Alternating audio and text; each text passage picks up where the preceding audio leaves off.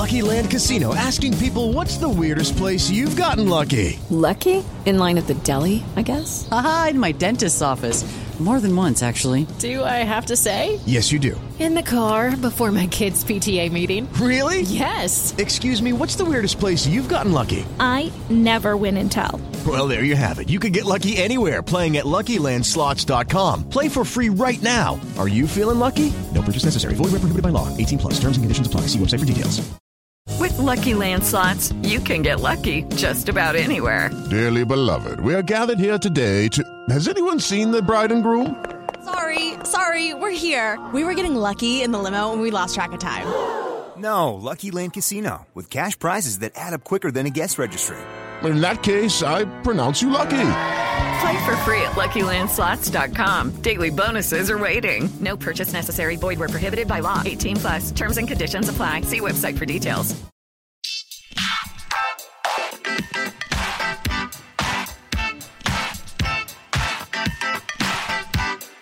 Hi, everyone, and thank you for tuning in to the 239th episode of Awards Chatter, the Hollywood Reporters Awards podcast. I'm the host, Scott Feinberg, and my guest today is one of the most beautiful and talented actresses of her generation. An English Oxford alum turned Bond girl turned Best Actress Oscar nominee, who is a Best Actress Oscar contender this season for Matt Heineman's Marie Colvin biopic, A Private War, which is having its world premiere on Friday here at the Toronto International Film Festival, and in which she gives as strong a performance as any she has ever given on screen. Rosamund Pike. Over the course of our conversation at the Sheraton Center Toronto Hotel, the 39 year old and I discussed a wide range of topics, from the considerable pros and cons of her Bond girl experience in 2002's Die Another Day, to the career changing significance of 2009's Best Picture Oscar nominated An Education, to the backstory of her first leading film role in 2014's Gone Girl, to the immense sense of responsibility that she felt in telling Marie Colvin's story.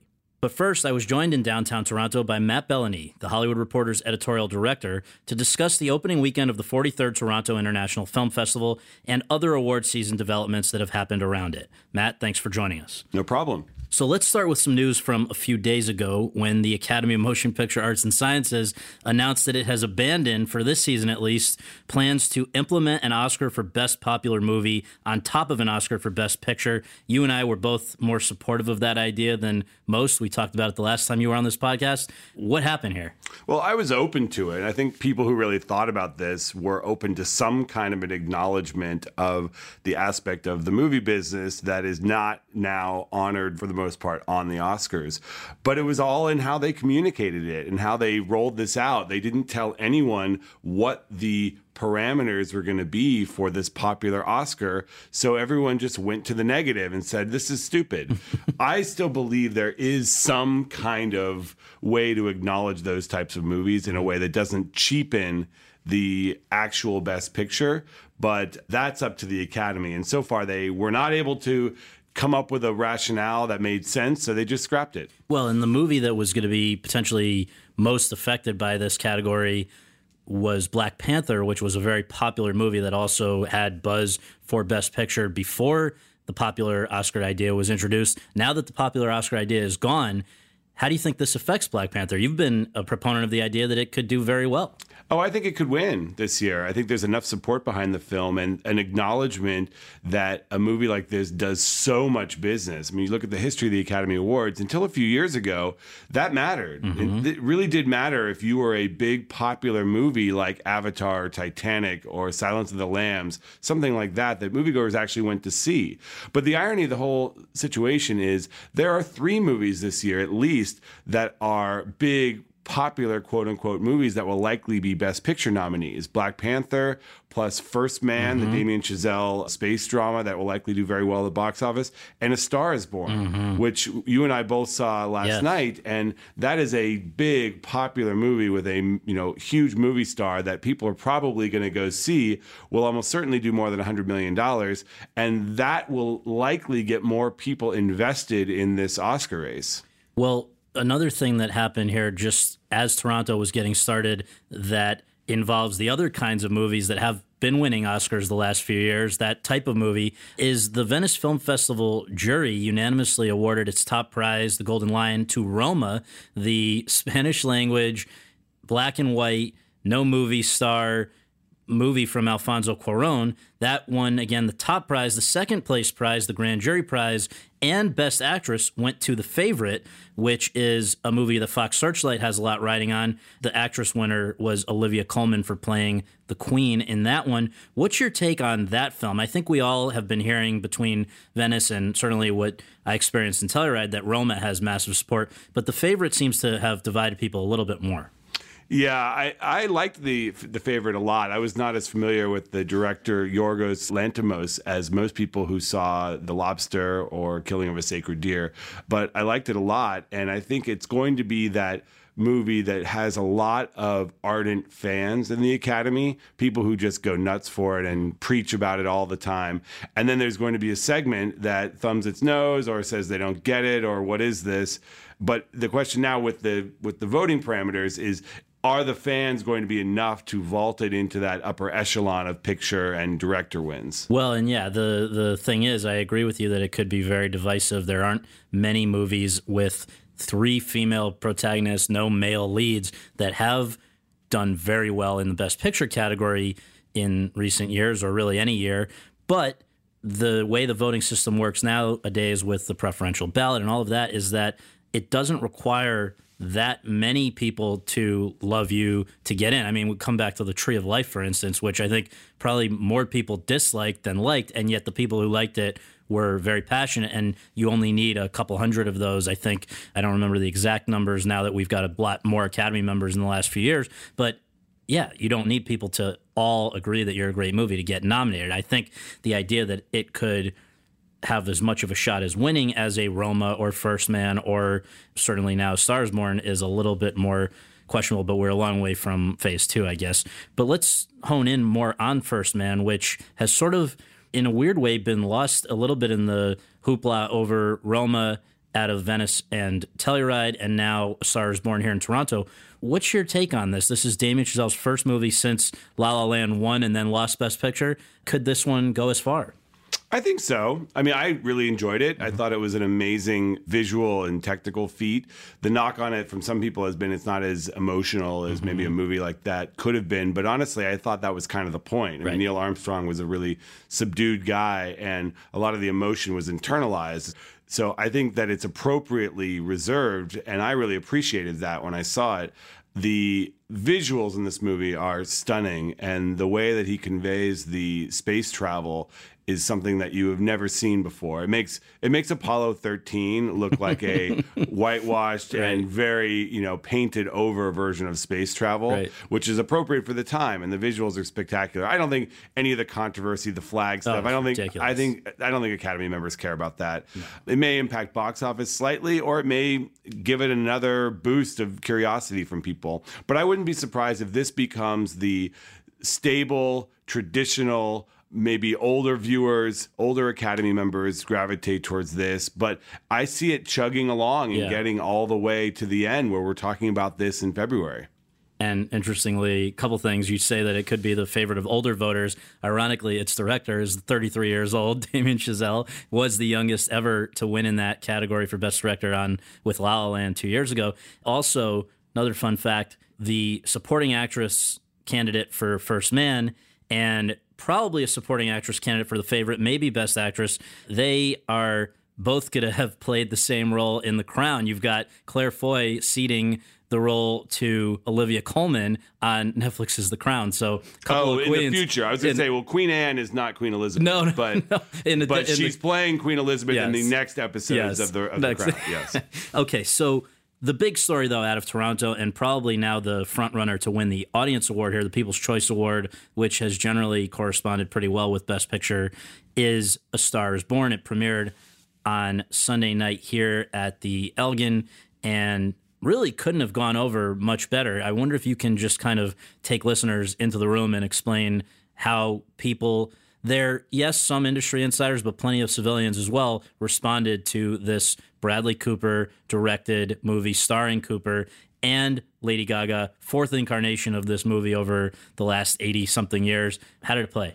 Well, first of all, I think Lady Gaga is still thanking Bradley Cooper for putting her in this movie and crying and jumping up and down in her excitement for how well it turned out. Right. No, I mean it was an electric atmosphere. The crowd there was clearly buzzed to see a gigantic star in Lady Gaga deliver a performance like this, and it went over so well that it's one of those where you worry it didn't peak too early because I think when critics see this movie, mainstream critics, it's good. It's a great film, but it's very traditional. And, you know, as you said, this story has been told three times before. It's certainly not the most original and groundbreaking movie in the race this year. Right. It's just really well done. And Gaga is amazing in the role. And the music is fun and great. And the drama is real and it really kicks you at the end. So I.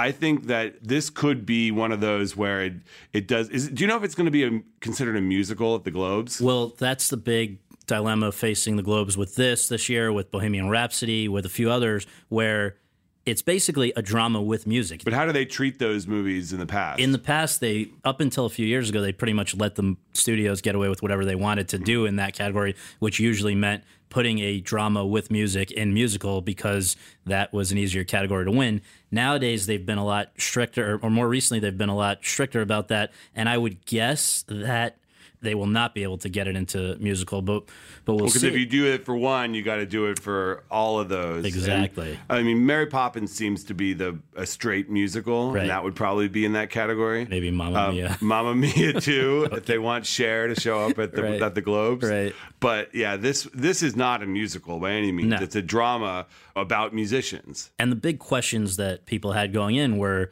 you know, answered. Can Bradley Cooper sing? Well enough, Yes. I think, yes. Good enough, yes. And can Lady Gaga act? Yes. Now, that, you know, people could say, oh, well, sh- what do you mean we didn't know the answer? She won a Golden Globe. Well, coming back to the Golden Globes, uh, you know, they, they are not the most reliable indicator of things like that. They wanted her in the room. She was nominated, then they awarded it to her. But Wasn't here, that the side of the infamous Leo DiCaprio Yes. side eye, where he, he was openly rolling his eyes when she won? Uh, basically and i think he she brushed up again accidentally brushed him or something on the way up to win so yeah i mean turns out lady gaga can actually act. And lady gaga doesn't need a ton of makeup or a meat suit to Yeah. look pretty. She actually i thought looked very very nice. And it's interesting because the most recent a star is born was of course with barbra streisand in 76 I don't know about you. I think Lady Gaga kind of looks like Barbra Streisand. Well, they make some references in the movie without spoiling any- Yes. anything. There are some callbacks that that Gaga does have a look like hers, but I have actually not seen that film. I was unaware of the Star is Born franchise until I saw this one. until it was uh, rebooted. until it's been rebooted for for this audience, and I don't. I'm not no spoilers, but I don't think this is going to be a cinematic universe. Bring back Kris Kristofferson. yeah. But I think this is going to play into the Academy's hand because it's going to be a big, broad hit that also has the credibility. And I think Warner Brothers is smart enough to be pulling out all of the Ben Affleck playbook right Yeah. now. They are doing to Bradley Cooper what they did to Ben Affleck in Argo, which is to take a beloved movie star that you've liked and reposition him as an auteur director. Now, at the time, Ben Affleck had directed a movie before that was well received. This is a little bit of a tougher task because Bradley Cooper has not directed before, but I think they can pull it off with the subject matter and with the quality of the movie to position him as a director that is worthy of the Academy's attention. Yeah, and the Academy Directors Branch, for all its sort of snobbishness in, in certain regards, has a long history of rewarding actor directors. You go back all the way to Olivier with Hamlet, he won, but also more recently, Costner, Mel Gibson, Greta you know, Gerwig. Exactly. So that's something the Academy loves. Another thing, of course, the Academy loves that also connects this to Argo is a movie sort of about show business. If anyone can understand a movie about the challenges of being romantically involved with someone else in show business, it might be an Academy member. And we've yeah, seen and that. it's not it's not about that. It is about the drive to become a star Right. and to become successful in a brutal business. Right. And there are a number of winning films from the past decade, going Yeah. back to The Artist, going Right. back to Birdman. You know, these films tend to do well with this audience because they relate. Exactly. So it's interesting. It's still early and a lot can change, but at this point, it's looking like you could not have more of an apple orange Best Picture frontrunner situation out of the gate, where you've got again Roma, this little movie. Yeah, this Roma is the anti-popular Oscar. The anti-popular Oscar. I so mean, literally, they could not do more to make people not want to see it on paper. it's black and white. Right. It is set in a foreign country. It is, Spanish. uh, yeah, it is in a foreign language. But they have one thing going for Mm-hmm. it, and that is Alfonso Cuarón. And everyone is interested to see what his movie after Gravity is going to be. That's why I'm interested, and I'm definitely going to see this. And I think Academy members, Netflix will do a good enough job getting people to see this movie. They're going to screen the hell out of it. They're going to make sure that you as an Academy member think this is the movie you need to see, and then you know it's up to them. And do you, as a final question here, think there's going to be a resolution to the, you know, in the in the way that Alfonso Cuarón will make people want to see it? There is something that will make some people not want to see it, which is the fact that it is a Netflix movie, meaning that outside of award season screenings, it's not going to be on a big screen. Well, they'll want to see it. They just may not want to vote for it because of that. I mean, Right. the I believe there is lingering resentment at Netflix within the Academy and within professional old school movie people that believe that to be a real movie, I mean, Spielberg said it himself. Mm-hmm. It's not a TV movie; it's a movie when it's in theaters.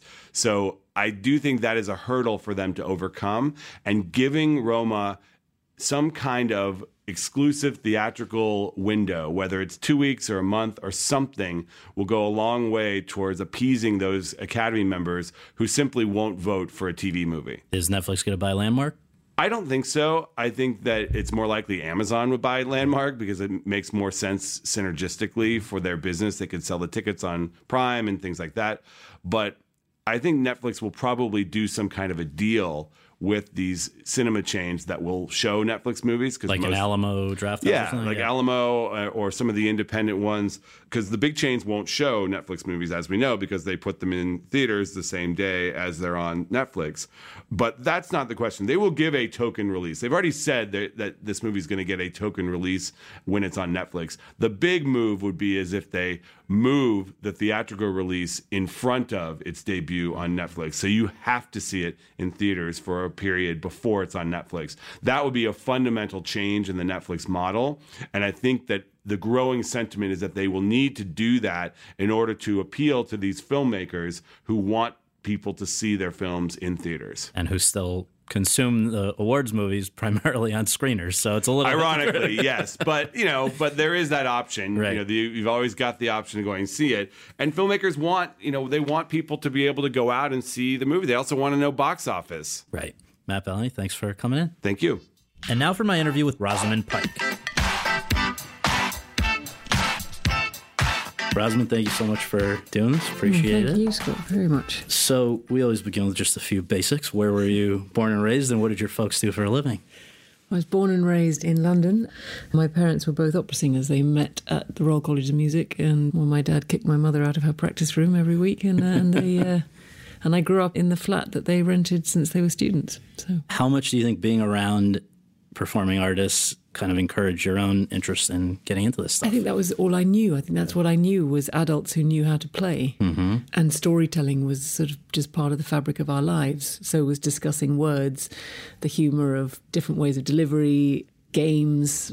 I love being backstage. I love watching the getting ready process. I love the transformation, I suppose. So I think from a very early age, I I wanted to transform. And you were an only child, so you had their child. full attention, right? I guess was that a good thing or a bad thing? It meant we were sort of a little our own little tribe. I didn't have any allies my own age, so I guess I was quite adaptable. I think it's easier when you're an only child for for parents to take you with them Mm-hmm. than when you've got many siblings. I don't think I would have spent so much time backstage if I'd had more siblings. Right. It's easier to, to slip one in under the radar. Right. And when did you actually sort of begin to pursue it beyond what kids normally do with a you know grade school play or whatever?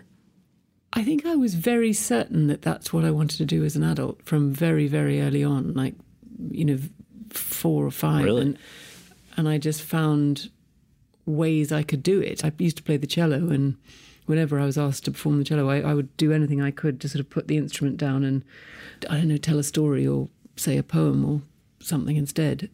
And then when I was at, I went to a boarding school in, in Bristol in England, and you know, I sort of found a way around the system by joining the Bristol Youth Theatre, which meant I could get access, I could leave, and I could go off and do this sort of club every couple of times a week.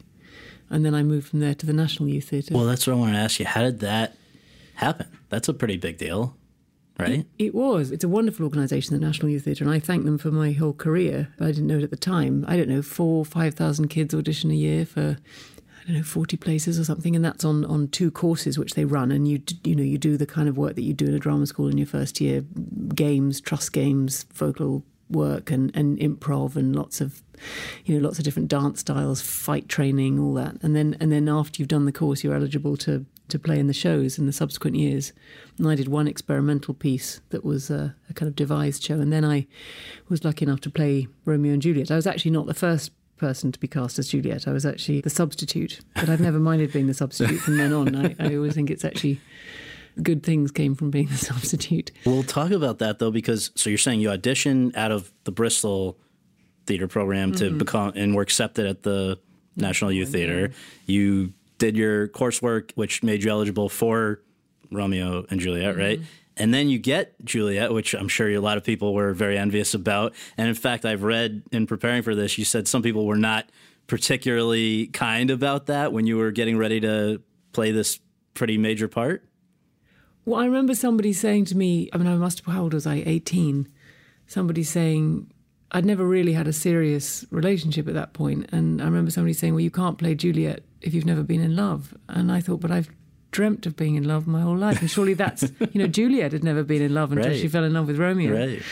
And I think that's exactly the time you should do it. You know, it's it's it's like doing those Jane Austen novels, which I later did in my career. It's it's all about those people, young people experiencing those big feelings for the first time. And your performance in that was really a launch pad, right? I mean, who happened to be in the audience? Well, my my agent, my, my agent who's been my agent for twenty years now, was was in the audience, unbeknownst to me. I I think it was actually because he represented Kate Winslet, and it was Kate Winslet's younger sister who was originally cast as Juliet. Oh, really? Oh my god! And so he'd heard about it, and he thought, obviously, well, I'll go and see this play when it happens anyway. And I think the Kate Winslet little sister was already had an agent, and I think she got a television job, and that's why she pulled out of the show. And so I was sort of plucked from the office in which I was temping, you know, getting my summer job, earning uh, whatever it was per hour as a receptionist, and, and it was the best phone call of my life, probably. Right, because so you have the agent, which means he or she is going to look for work for you thereafter, but you didn't stop you from going off to Oxford, right? I mean, or did you have a little gap year? No, I did Romeo and Juliet the year I finished my A levels, which is the what you take in your last year of high school. And depending on the results of those, I had a place at Oxford to read English. And I met my agent on the brink of going there, Dallas, and he did put me up for auditions. And I was very sort of uh, covert about it because I didn't want, I don't know, I didn't want to incite any kind of envy or someone thinking I was sort of you know thought I was too good or uh, you know it's it's just a, you don't really want to have anything that makes you different when you Starting when you start yeah. out somewhere. So I kept it very secret and would occasionally sort of go up to London on the bus and go to an audition. Not an ideal way to do either thing very well. Basically my academic career probably suffered and I didn't get many of the auditions that I went up for. Well, I mean, getting a chance to go to Oxford is again something that I think most people would envy. And yet, I wonder, did you have any desire to go to a drama specific school, or was that not yet something you were considering as a as a long term thing for your career that you would make a living as an actress? I always thought I would make a living as an actress. I didn't ever anticipate making a good living, but I thought that would be what I did, you know, and I would get by. I always thought I would go to drama school, but I thought I needed to grow up a bit. I thought I needed to live a bit, fail a bit, love a bit, meet different people. I, I was very sort of certain about that, that I, I didn't want to go as a teenager. I wanted to go three years later and maybe have travelled the world a bit. And, and then I did get a television job while I was at Oxford over a summer, and it was so wonderful. I just thought, you know, who are you kidding? You've got this rationale that you speak out about wanting to be a bit older, but actually that's not your truth. Your truth is that you want to do this now. This is what you want to do. So, you know, get out of that university and go to drama school. So then I went and applied and said to the, my tutors at Oxford that I was going to leave because I was, uh, you know, although I really appreciated having a place there, I sort of knew that I was an alien on the wrong planet. Were there acting opportunities within Oxford? Oh, there were tremendous acting opportunities because you've got a lot of, you know, very smart people, very passionate people, driven people, and so you've got, you know, the directors, producers of the future there. And there are something like 30 or 40 plays happening a term. Wow. Um, very ambitious projects too. I mean, I was in All My Sons in the first, in my first year. I went on a tour to Japan Wow. with Oxford University Dramatic Society. We took Shakespeare to Japan, and it was phenomenal. I mean, really extraordinary. The things that open up just with the name of that university, Yeah. it's it's quite extraordinary. We played at the Tokyo Globe. I mean, yeah. it was really. And then I think I did a, a production of Skylight by David Hare in my in my last year, which you know was also the, they were they were big experiences and good directors. You know, a lot of the directors I work with at Oxford are now they are directors, hmm and it's exciting. And so you were now, even in spite of that, looking to possibly get out of there and go to what, RADA or somewhere? Yes, RADA probably, ideally, but LAMDA or, or Bristol or Vic. But I, I got rejected from everywhere when I applied. And, you know, obviously rejection is very much part of an actor's life. But I, I mean, there was no changing the fact that it wasn't something I wanted to do. I knew it was something who, who I was. Mm-hmm. And I thought, well, you can you can say no and you can stop me, but you can't crush me. Right. And I knew that in my gut. And I suppose that, you know, you're looking really at a brick wall and you know that it's still what you have to do. And, and that gives you a kind of determination, I think. And so for those, the way it played out was that you just continued to get these professional opportunities in the summers. I mean, it sounds like that first one that you referred to was that Love in a Cold Climate. That was the second. The first one was Wives and Daughters. I had a, I had a sort of smaller role in a four part BBC miniseries. And then Love in a Cold Climate, which was before my final year at Oxford, when I admitted to my tutors that I'd made a mistake and would they would they accept me back? And they, you know, probably good for them. They made me take another exam Uh-huh.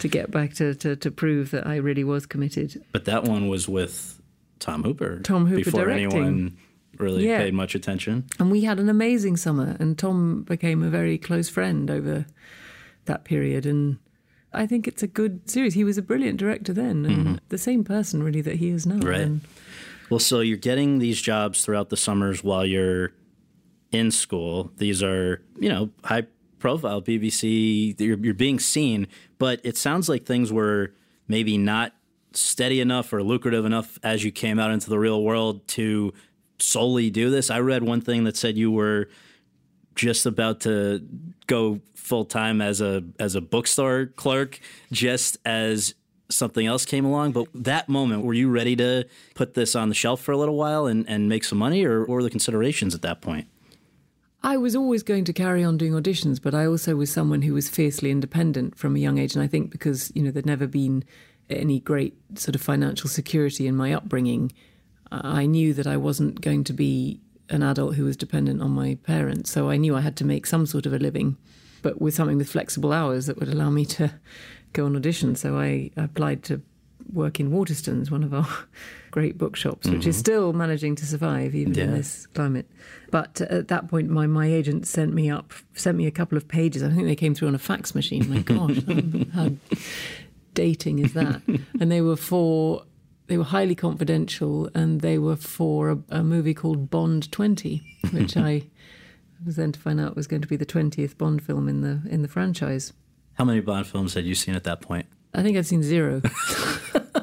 so was this was was this the- exciting or intimidating or anything or just another script to you It was, I'm afraid it was sort of almost just another script. I mean, I literally had been the kid who, uh, at a sleepover, my, my mother had taken me away age 10 because people were going to watch a Bond film and she thought it was unsuitable for a 10 year old. because of the bond girls I, I don't know, because of the violence, because of the guns. I, I don't know what her reasoning was. right Anyway, it made it sort of, I mean, it made it amusing when I then became a, a Bond girl. But um, Well, so how, let's break down how that happened. So you you sent these confidential scripts, but that's not saying, hey, you've got the part if Oh you no, absolutely no. It was it, that, that that first one was going into a, a room in Eon Productions, its offices, which is on Piccadilly. Mm-hmm.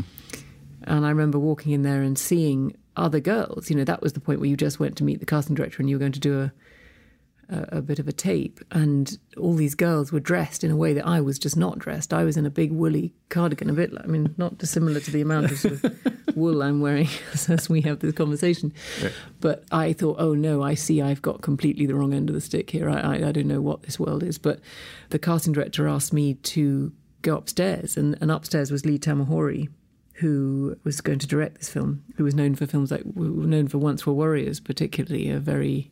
Have you seen that film? Very yeah. brilliant film about the Maoris. And I went and met him, and he asked me all kinds of questions. And then I left the room and went downstairs. And then I was just about to go out the door, and there was a voice just said, "Don't go anywhere." The front desk was told not to let me go anywhere, so I sort of sat there. And they said they wanted me to take me to Pinewood for a screen test, and it wow. all went incredibly, incredibly quickly. And then that day that I did the screen test, it was like I'd won a competition to be a Bond girl for a day. You know, I'd never seen, I mean, I had never experienced anything like it. A car coming to pick me up, flowers in a dressing room. I mean, it was an extraordinary privilege just to do the audition. But it came with a moral dilemma, right? I mean, it sounds like you had to stand up for yourself at you were just 21. What were you asked to do and what was your handling of that moment? It's kind of interesting that you had the wherewithal to handle it this way.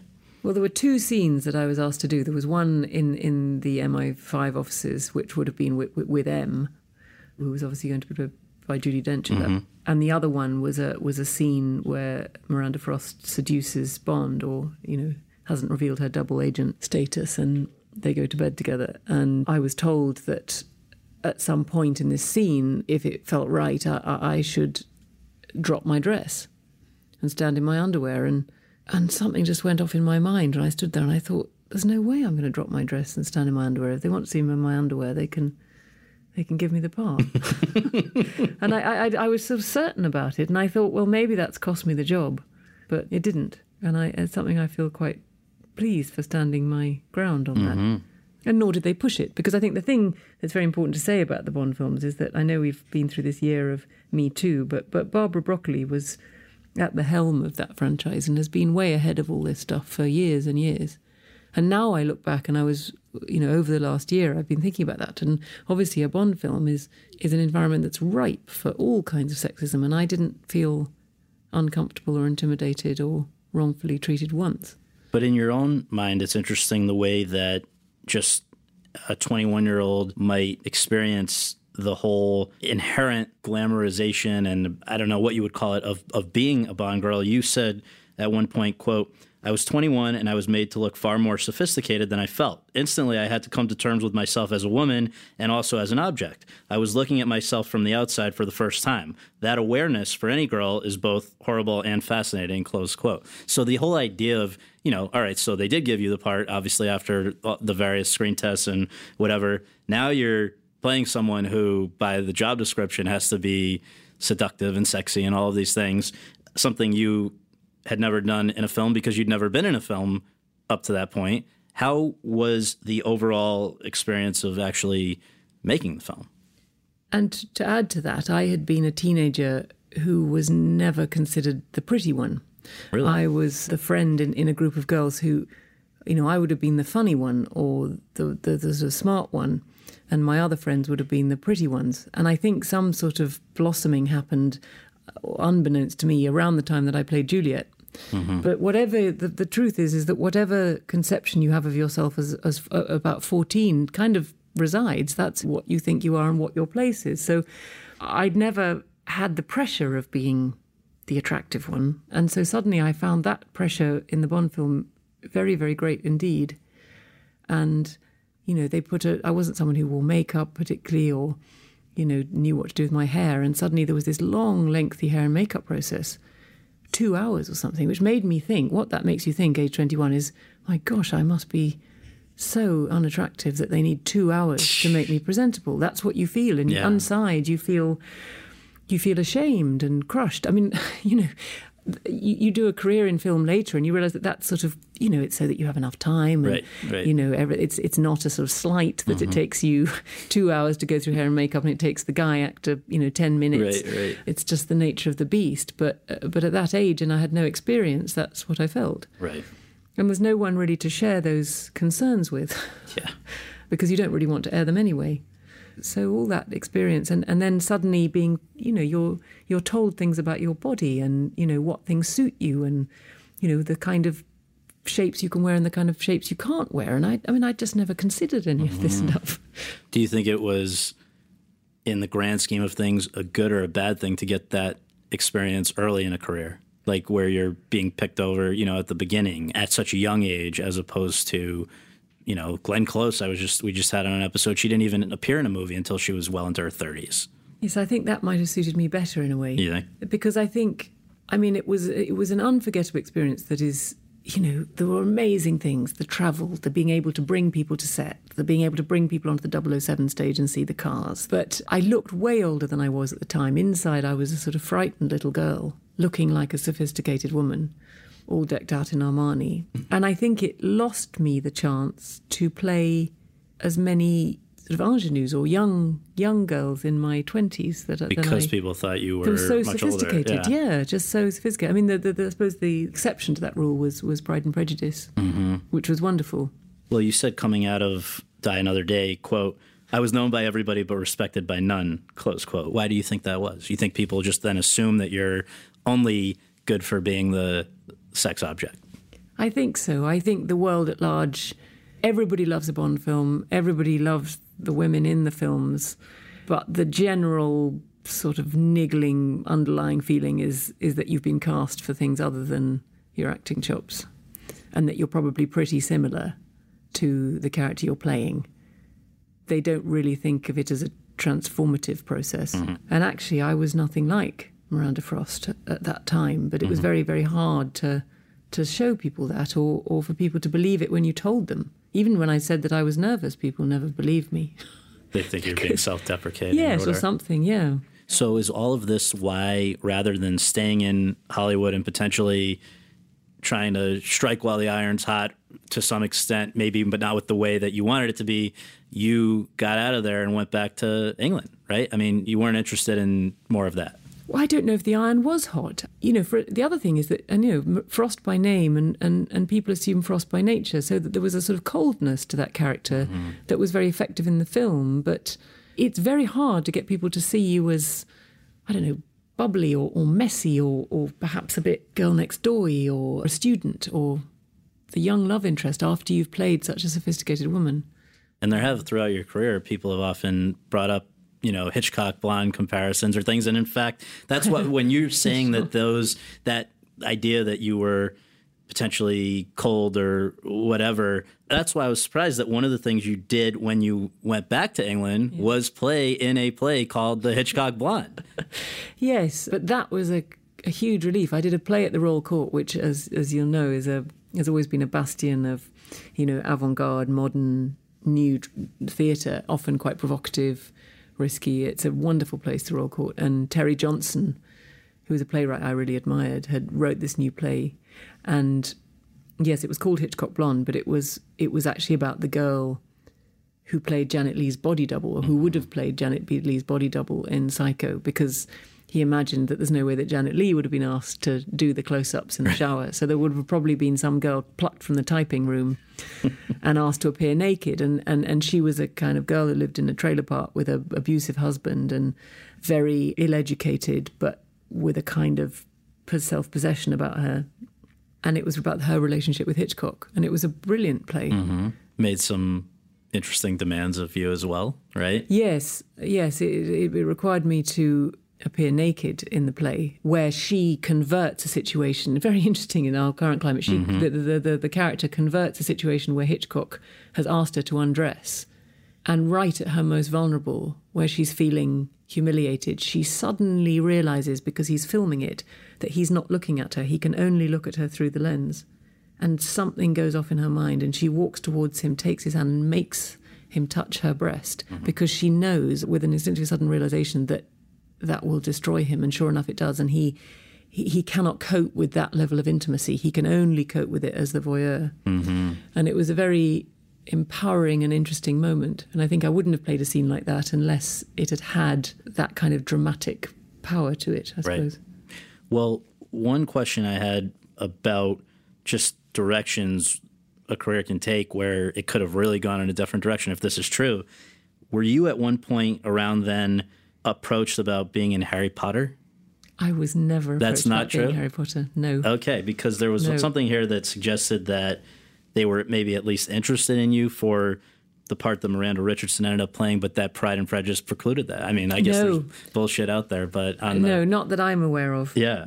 So instead, basically, in terms of film, what happened in the years immediately after Die Another Day, you were doing very well received work. For instance, in The Libertine, which I know you ended up winning a Best Supporting Actress British Independent Film Award for. That's a you know got to feel nice. Yeah. And you have said in that case, this is two years after Die Another Day, that working with Johnny Depp was one of the highlights of your career at that point. Why was that? Because Johnny was an actor I really admired, and I, you know, I thought, oh, it's it's all his powers of transformation that I really was drawn to. There was a kind of down and dirty rock and roll quality to that film. It was a period film, but it has a kind of grit to it, and that was really the world that I felt comfortable in. You know, that was a chance to do something that I, you know, that was much closer to what I where I really felt comfortable mm-hmm. because there was nothing art. There was a kind of raw emotional truth to that role. And it was a small role, mm-hmm. but it required, you know, you to be lost in a moment with the other actor. And that's the only thing that has ever really interested me. It's it's never been floating above in a performative way. Truth is why I love cinema. Yeah. It's something that makes me feel and something I can recognize some essential humanity in other in other people's performances that I Mhm. admire. And there was a chance to to be free, I suppose, and to get myself out of the picture. Yeah, yeah. Well, a year after that, I think was probably one that you look back at. I think as a pretty important one, and rightly. That is as the reserved older sister of Elizabeth Bennet in Pride and Prejudice. This is 2005. You're acting in the directorial debut of Joe Wright, with whom I know the next few years you guys were involved. Also, now with a bunch of other young actresses who became good friends, it sounds like, over the course of whatever it was, 12 weeks. And there just seemed to be so many eerie, funny crossing of paths over the years since. I know, for instance, Carey did Skylight on Broadway, is something you had done. You guys were together in an education, which we'll come to. But just as you look back at that one, was it the part or the experience or something else that stands out most to you about that project?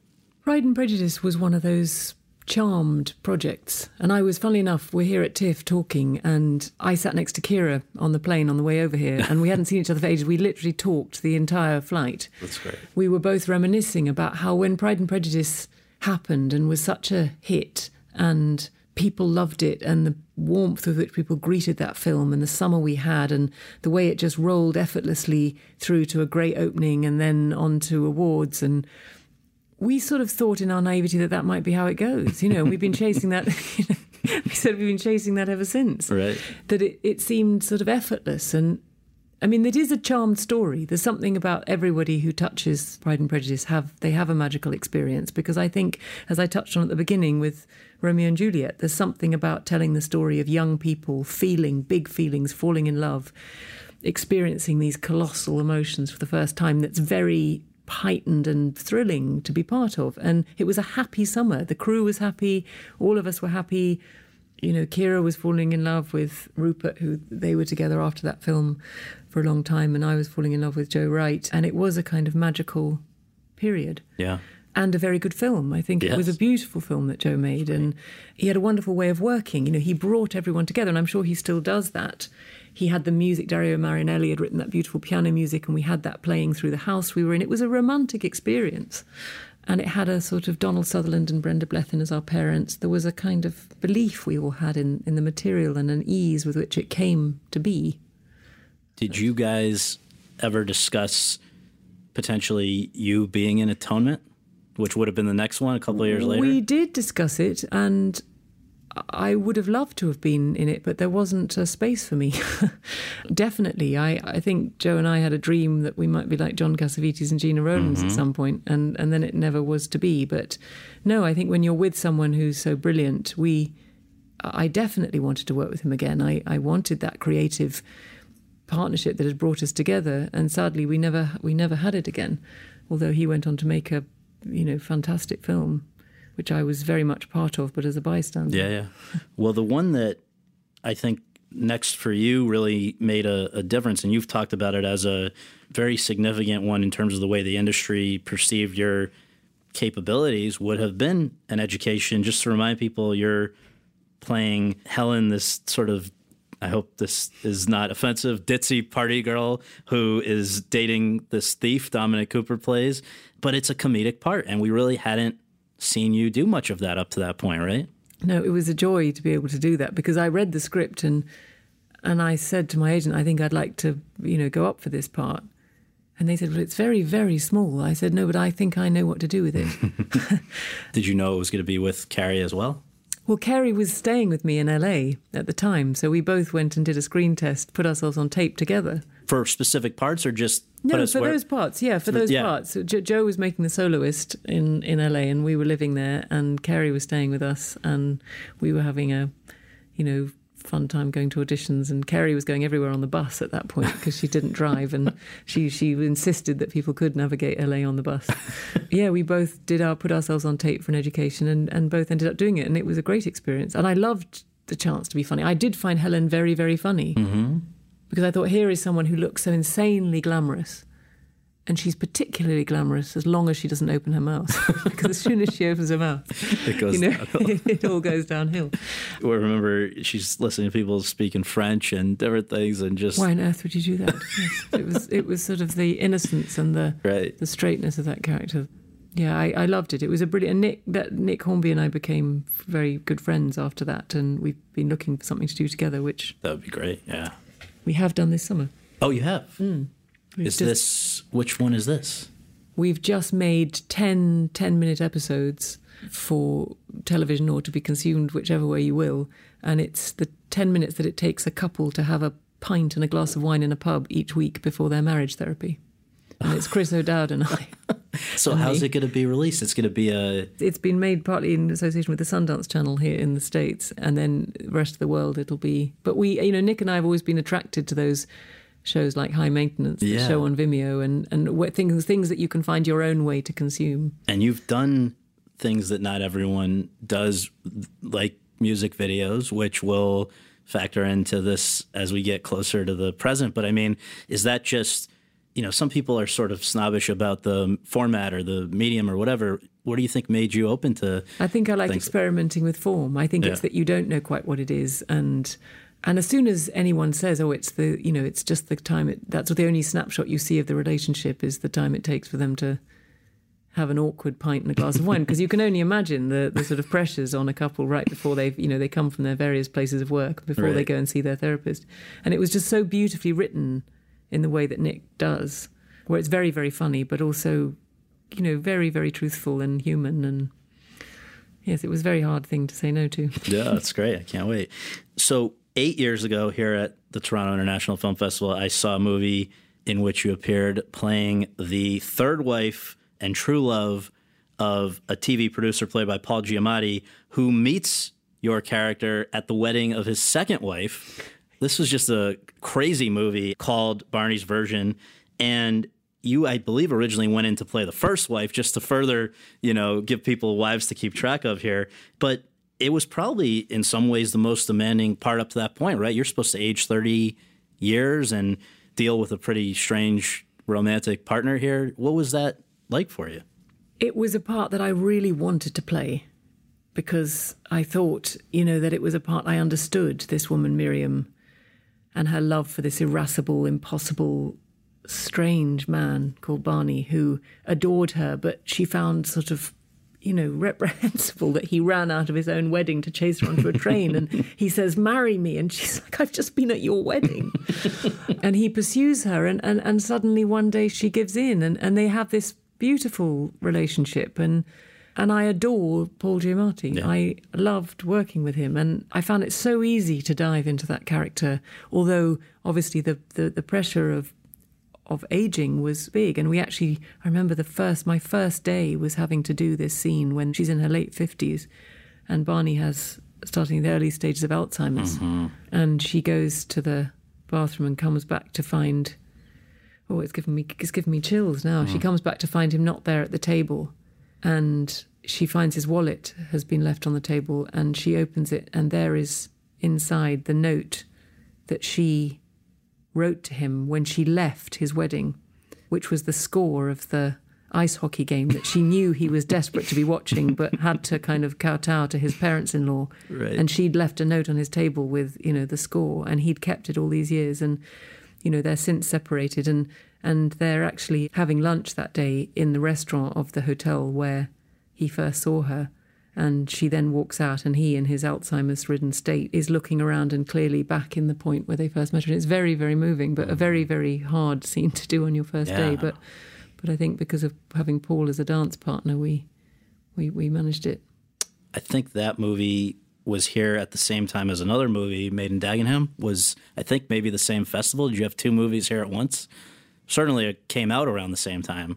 Maybe, you tell me. Yes, it looks like it. So those things, you know, you're clearly bubbling into more and more people's consciousness at that time, and then it seems like it hits in 2012 with two big movies, big blockbuster type movies, Wrath of the Titans and Jack Reacher, working with Tom Cruise on the second. I mean, this again, just in terms of first time experiencing things, I'm trying to think. I guess obviously the Bond movie was big, but were these kind of things that you know on a scale that you hadn't experienced before, or was I guess Bond the main point of reference?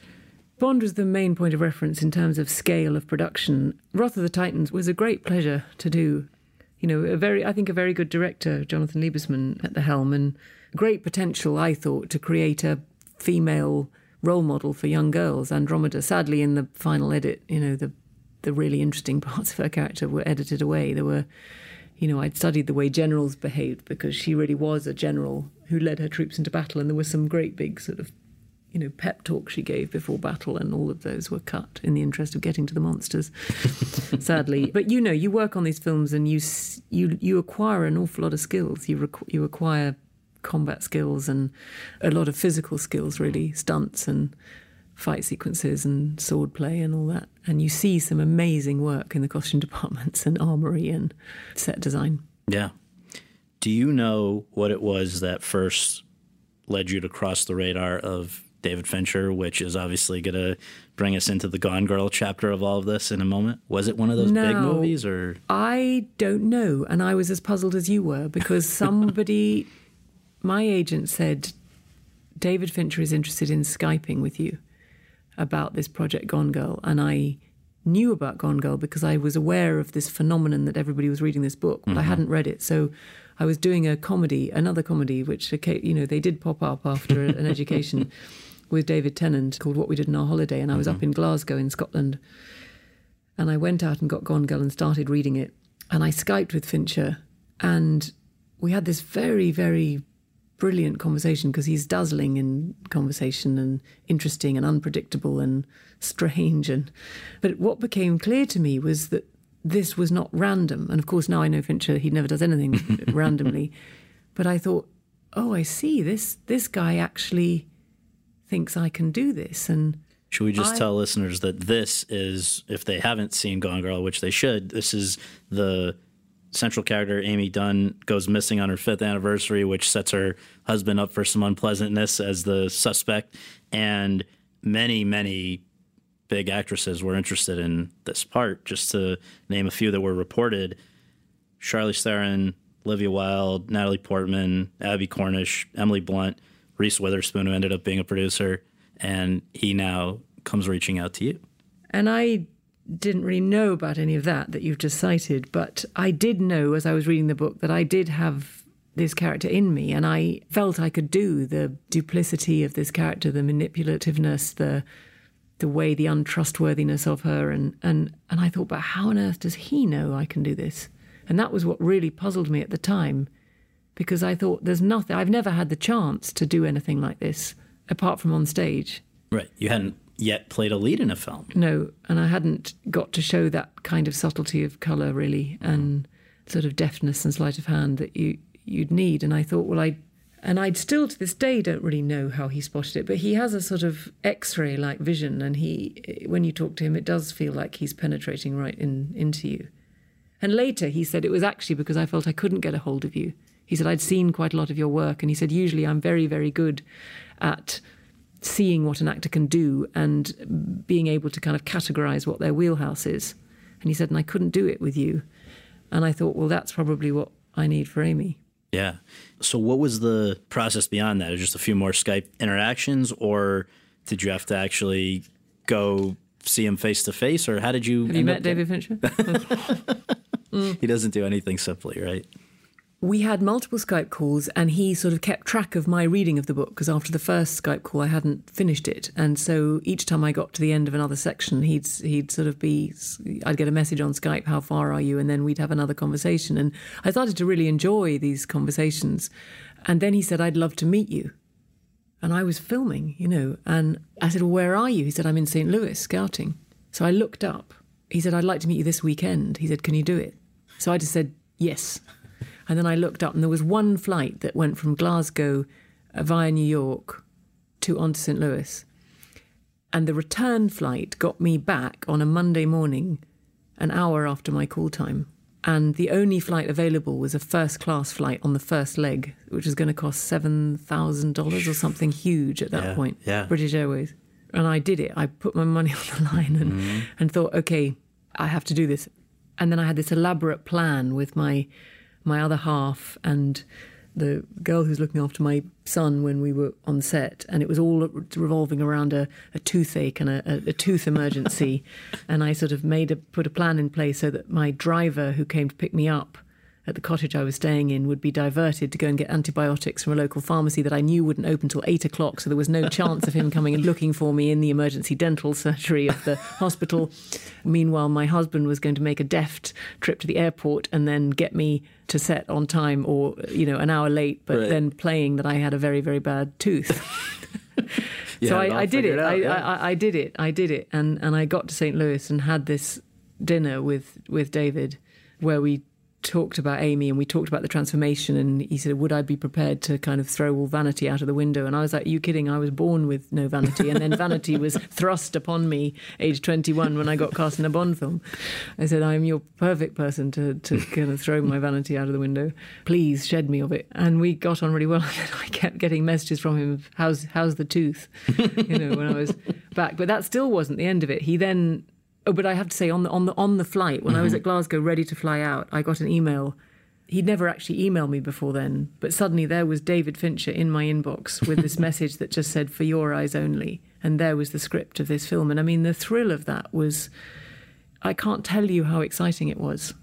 Was the knowledge that, and not even my agents knew Yeah, I was going. do I- agents, right? And I didn't tell anyone I was going, and it was this tremendous secret, and you know, and this opportunity that I knew would be, you know, a to work with someone like that, but to get to explore a character that I'd just been craving doing that kind of work. You know, uh, really. I mean, but as you say, Barney's version was a was the sort of closest I've come to the complexity of character that I craved, I suppose. But then that was when we got back to England, that was followed up by multiple Skype calls, reading the material over Skype. Then, you know, he got together a read through of the whole script with a, a bunch of actors, some of whom ended up in the film, some of but, but were really just called in and, and, and we all did it on Zoom, a Zoom video conference.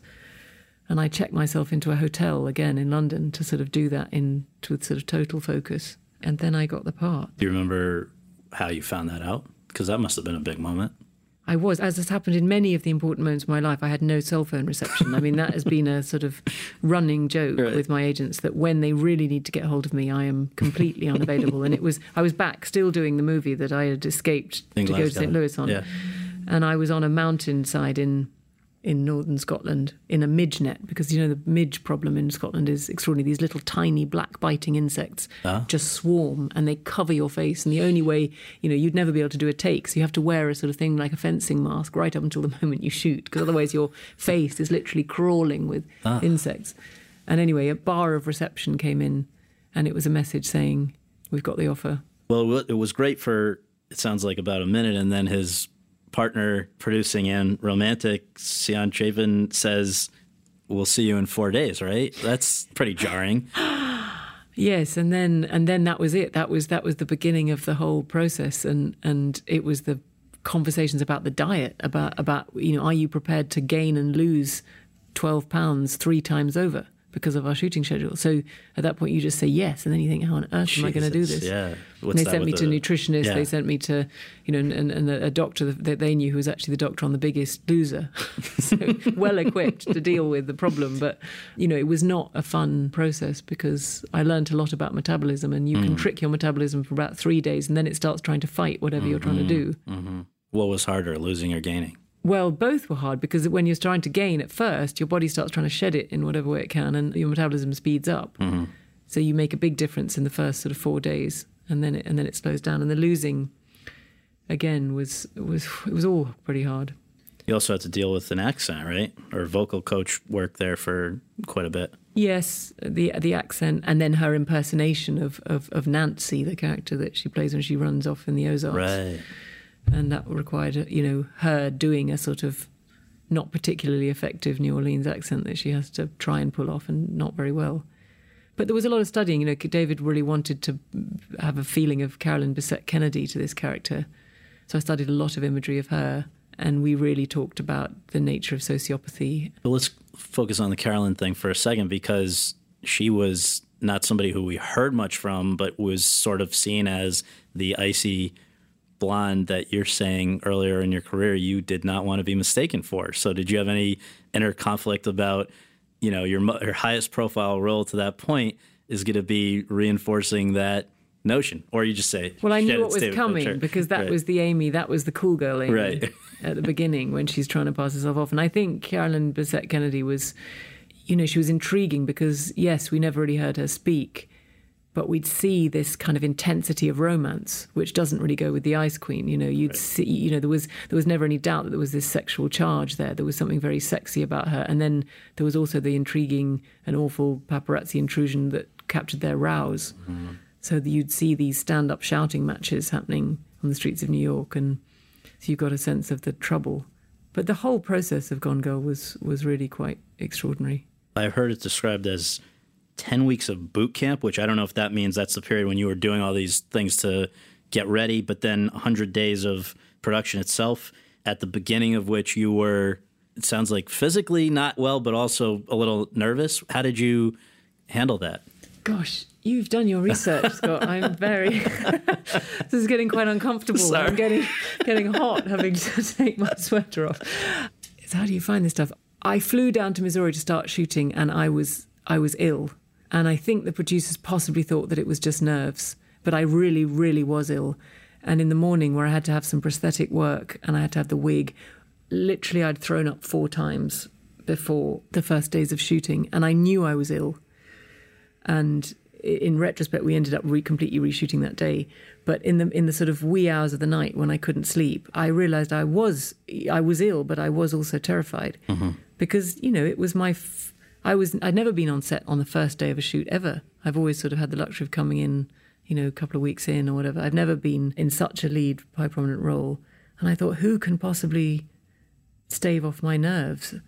And i ended up emailing tom cruise in the dead of night saying you know, you've had this since you were 17 years old. You've carried these movies, and, you know, have you felt this fear that I'm feeling now? I'm feeling completely ill equipped for the job. I'm feeling like I can't do it. I feel I'm going to fail. I, this is my most sort of truthful place that I'm sharing with you. And he, you know, sweet man and generous soul that he is, emailed me right back and he said, you know, I absolutely felt all these things. You know, he just shared the experience of Tad's age 17 and what he felt. And then he just said to me, but you're ready. He said, I saw it when we worked together and you are ready and you can do this. He said, so go get him. And, and it was really, um, you know, I mean, he's one of the busiest men on the planet. And the fact that he took the time to get back to me was, you know, meant an awful lot. That's pretty nice, yeah. And were you ready in the sense that Fincher's going to come at you with dozens of takes of things that are, you know, it sounds. Some people say they I get beat think- down by it. God, you know, I've never minded that. You know, I think I come from place such a place of self doubt that you know it seems you know the chance to redo it. Of course, you're going to have to redo it because you know it's never going to be good enough. Because that's, I think, I don't know when that ever leaves you really. So for someone who's sort of got a lot of self doubt, then then multiple takes is is sort of a blessing because you can just you know keep trying and How high did it get in terms of the? well, I reckon, you know, you'd easily do 30, 35, 40 takes on the master. And he's really trying to trick you into not trying anymore. You know, he's trying to get you into a sort of loop where you're everything is sort of slightly confused and things are happening organically and he's planting ingredients in and and it's an incredibly interesting way of working it does make you think afterwards will i ever be able to do another film when i don't get this number Mm-hmm. of takes and then later you realize that you, you know running on your own instincts you, you know you're okay Mm-hmm. but it's just a different process it's it's it's like using a slow cooker instead of a microwave Right. well, so that movie, if I remember correctly, opened New York Film Festival, was very highly anticipated, went over very well. That all happens. You know that people were responding to it on the festival circuit, but then it comes to opening weekend because this movie is also expected to make some money and go over well in that sense as well, being adapted from a bestseller. What was opening weekend like for you to experience? The opening weekend of Gone Girl was one of the most exciting points of my career because it was the drug, the sheer drug of knowing that you were part of a zeitgeist and a movie that adults needed to go and see in the theatre. And my fella went out that opening weekend in London and he went round, I couldn't really, but he went round the, our local cinemas and just asked, you know, what's selling, and everyone said everyone's talking about this film Gone Girl, and he had, Mhm. you know, he he saw the queues, you know, going out of the out of the cinemas, out of the ticket desks, and it was like nothing else. It's something I crave to happen again now. You know, that that thing of being being the conversation that's on everyone's lips. It's incredibly exciting, and and watching the numbers roll up. Mm-hmm. I mean, I guess the numbers would have been rolling up like that for Bond and I'm sure for Jack Reacher and but this was something that I- was so much more a part of Yeah. somehow and it was an incredible feeling. I can only imagine. And and then you know it just rolled on for the for the next few months because you were nominated for just about every award there is. And I wonder, on the one hand, the movie had that effect where it catapults you to a certain regard that you know not many people get to have, and and a stature in the business. But then there's also you've talked about this in other interviews. There sort of was the sense that you did not immediately sign up for five other big movies, and I wonder if that was what was the thought process in your mind strategically coming off of Gone Girl. You did plenty of good ones since then, but there was the sense that maybe you were a little hesitant to sign up for something right after. Is that fair? I think my actual only game plan was that I needed to make a human being, having created a monster that was Amy, and, and, and I and I went and had a baby. Mm-hmm. I mean, that was such a str- that was the sort of truthful, strong urge in me, and I didn't even think about my career. But then I'm in this game for the long the long game. I, I I've never really thought short term. I did films that I really mattered to me. I did a United Kingdom with David Oyelowo Mm-hmm. Which was one of the most beautiful scripts I've ever read. The film didn't perform as we hoped it would. It's still a film I'm very proud of. because Only the, second story time is- you'd also been able to work with a female director after Yes, an after education. an education. And I just saw Amma here today in TIFF. That's Oh, the great really? thing about TIFF. Yeah. You see people. I did. Then what did I do after? Well, I, I certainly Hostiles a year ago. I saw it in Telluride, and then I think it came here as well, Toronto, for Scott Cooper with Christian Bale, who I think you'd wanted to work alongside for a while. Yes, I suppose those are the two films that I've made since Gone Girl that I really, you know, that that, that really really matter to me. Since uh, apart from the one that we're about to Yes. talk about, Yes. but, but but I did the Massive Attack video too. yes. Well, that led to Hostiles, the, right? the- yes, the the experimental work and the I suppose the desire to kind of be sort of in my body in a quite a profound way. I, I sort of have been feeling the need to dance, I suppose, and I I met a dancer on on the United Kingdom, funnily enough, who was teaching me the Lindy Hop, which was the great yeah. sort of dance of the 1940s, and and I thought, gosh, here's a dancer and a teacher who can get me right out of my head and right into my body, and so I. When I was approached by Massive Attack to do this video, I, I called on Scarlett Mackmin is her name to work with me on that, and we we created this kind of in, insane thing along with the director Ringan that felt so free and wild and a chance to kind of you know have no words but still tell a story. I, Right, it was loved like it. a like a cat with a bobbing thing in front of it was essentially what the It's sort of about addiction. It was. It was funny enough. It, it led into a lot of other of my work. You know, it's led into the the film I'm here with Tiff about, it was sort of about addiction to technology then and the compulsion to find this strange object down in the sun, in a subway. The song's called Voodoo in My Blood, Mhm. and it's about the chemicals that get into our veins and the need to, you know, but whether they're, you know, legitimate chemicals or whether it's just a, you know, an obsession or Mhm. a need to be somewhere or, or love or technology or whatever it is that sort of has a corrupting influence on the body.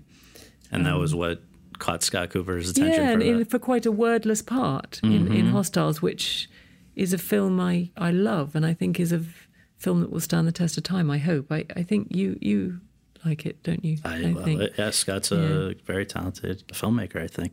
Okay, so now I got to know how did my friend Matt Heineman convince you, an actress of this caliber, to work with him on his first narrative film? He'd made two great documentaries Cartel Land, which was nominated for an Oscar, and City of Ghosts, which should have been. But I mean, I'm sure every first time narrative filmmaker would love to work with you. How do you decide that this is the guy to take the chance on? I also wanted him to take a chance on me. Scott is in tr- is, is truth, but but because you know you're always if you if you do the work that interests you, you're always going to be trying to make someone believe that you've got something in you that they haven't seen before. You know, in in, in saying that I can play Marie Colvin, who was American, who was more unruly than I might appear, who was older than me, who had a completely different voice, physicality, everything. You know, it's it's it's not an easy sell. But I think Matt and I met. I knew that he was a very original storyteller from seeing his docs. I managed to get myself to see a screening of City of Ghosts before it was released, and I just thought the truth he captures, the things he witnesses about human behavior. I want to make a film with this guy because I know that, you know, if his language is is is the truth of human behavior, he's not going to fall for any artifice. And so I am going to have to make damn sure that my performance is totally rooted and truthful. And I've got to, if I'm to play this part, I've got to give him a character that he can observe as if he was making a documentary. I mean, that bit in City of Ghosts. Do you remember when the when his one of his lead characters watches the footage put out by ISIS of his own father Mm-hmm. being shot in a firing line, and he has his thumb in his mouth and he's reaching with a kind of controlled anger. He's not crying, he's watching with kind of tremendous self control and he puts his thumb in his mouth and he reaches to the back and then his finger comes out and it's covered in blood. And he just says, My teeth always bleed when I'm angry. Mm-hmm. And it's this sort of moment that you think an actor would never think of playing a moment like that, like that. And that's why I thought if I'm preparing for this role, if I get this role, I've got to stop watching narrative films altogether and just watch documentaries, which actually is something that Christian and I talked about. Christian Mhm, doesn't mhm. watch a lot of films, he watches a lot of documentaries. Wow. But this character seems so enigmatic in the sense that 99.9% of us, if there's a problem or there's danger, we run in the other direction. This woman ran towards it. Were you able to decipher clues from the script or her life? Or, I mean, what were the key ways that you could explain that to yourself? Well, in preparing for a private war, we, I mean, Matt sort of showed me the way so much. He, we, we had to treat it like journalists ourselves. We had to gain the trust of her friends, of Marie Colvin's friends, of other colleagues of hers, professional colleagues, people who knew that world, and interview them and learn their, you know, really make them trust that we, you know, were not their image of what a Hollywood actress, I mean, it might be, or, or someone who was going to, I don't know, someone they could trust with their friend, really, mm-hmm. who really wanted to know the truth and, and, and wasn't going to run with it for her own gain or something, you know, wasn't going to make a character that didn't bear any resemblance to their friend. So, you know, Marie Colvin was someone who believed passionately that you could make a difference by going into these dangerous places and communicating the human cost of war. I think she felt so strongly that war is so often reported in statistics and facts and on a governmental level. And she felt that the real suffering happens with civilians. They are the people who really pay the price when armies, tribes, and governments clash. And she wasn't fearless. It's the amazing thing is, is that she felt the fear and went there anyway and yes, suffered tremendous fallout. You can't see the things she f- saw without experiencing an intense form of PTSD. And and really, I think Matt's made a film and wanted to make a film that's about the addiction Mhm. to danger, the addiction to telling the truth, the addiction to living in a world where you know your stakes are life and death, and then the the, the, the PTSD that can follow in the, in the dark private moments at home, and and and where on earth you put everything you've you've witnessed. Well, as someone who's very fond of Matt, I really wonder how he can't not be feeling some of that himself after we see what he lived through with Cartel Land being shot at or City of Ghosts. You know, did you and he have any conversations about what is at the root of depicting PTSD? What are the we key? did we did we had a lot of conversations i mean matt was someone i i had to make myself very vulnerable we had to have a we had to have tremendous trust between us yes i mean i think matt really identified with marie i think he felt making cartel land that a, a kind of insanity maybe was was bred in him a, a kind of need to be uh, perhaps a sort of notion that he was somehow protected by his camera, which of course was a complete fallacy, Mm-hmm. and that he had a a need after he'd captured one lot of footage of a of a shootout that he needed to get more, which is very like Marie when she was in Homs and everyone was advising her to get out. She was like, "No, we need more. I can go back to the clinic. I can get more footage," and it's a sort of possession that comes over you, and it's a lack of rationality at that point.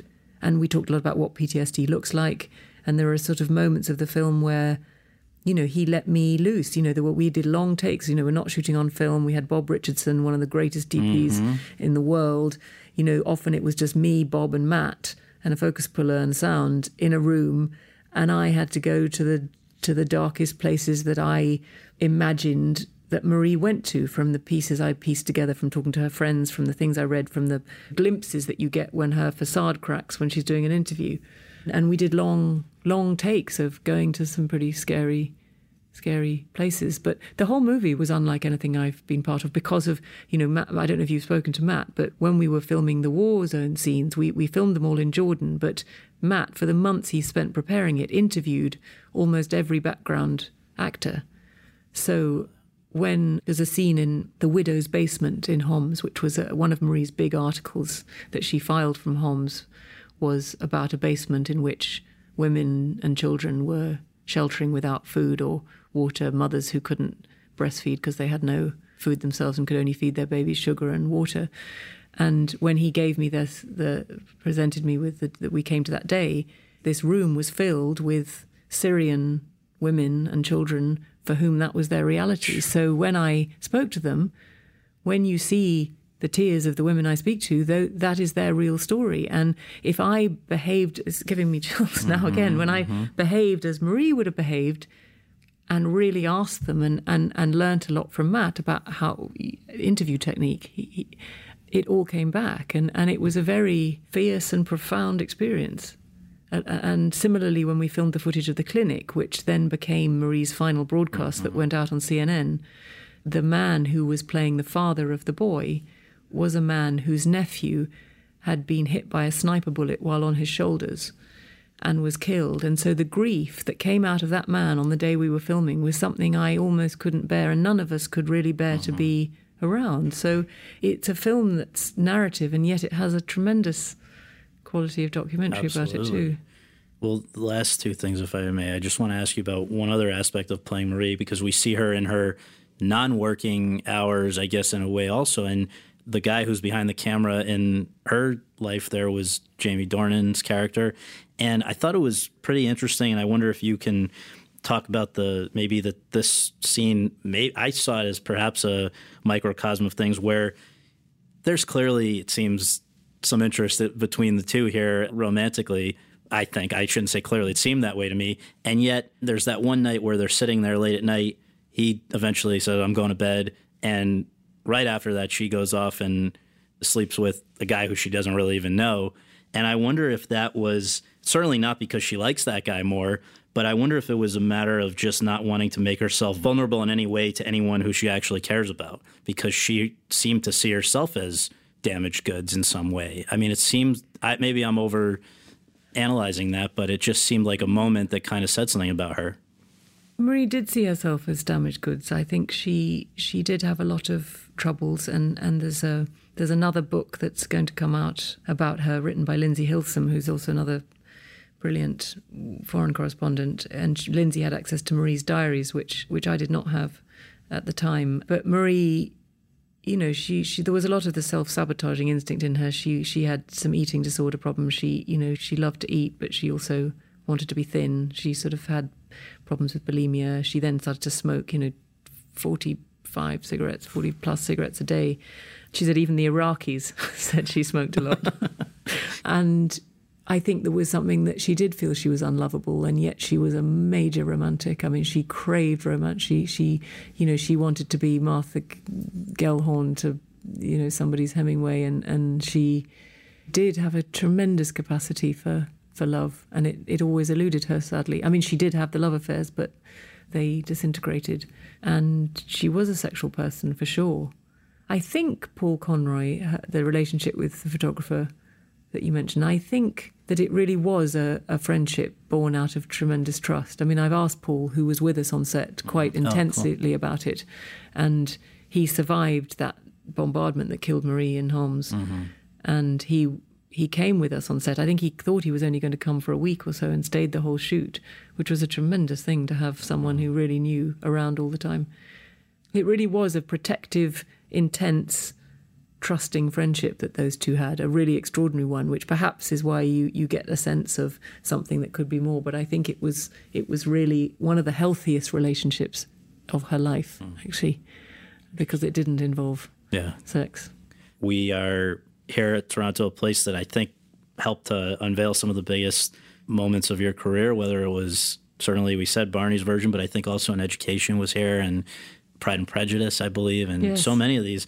So in the spirit of reminiscing and looking back on all these things, just in terms of the big picture, how do you feel about where things are right now and, and this performance and the pantheon of all these other ones that we've talked about and, and just sort of the outlook moving forward? It seems like a pretty major moment.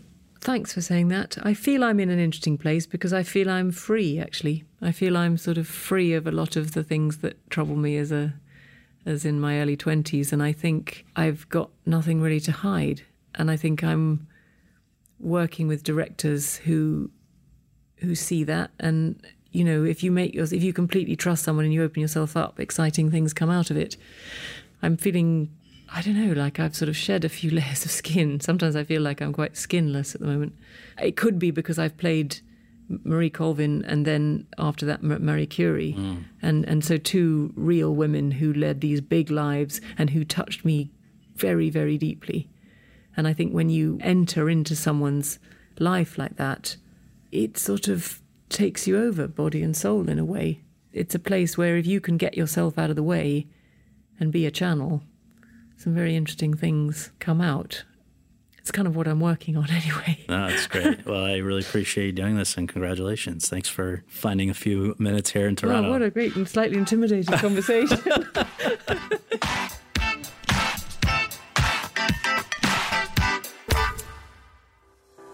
Thanks very much for tuning in to Awards Chatter. We really appreciate you taking the time to do that and would really appreciate you taking a minute more to subscribe to our podcast for free on iTunes or your podcast app and to leave us a rating as well.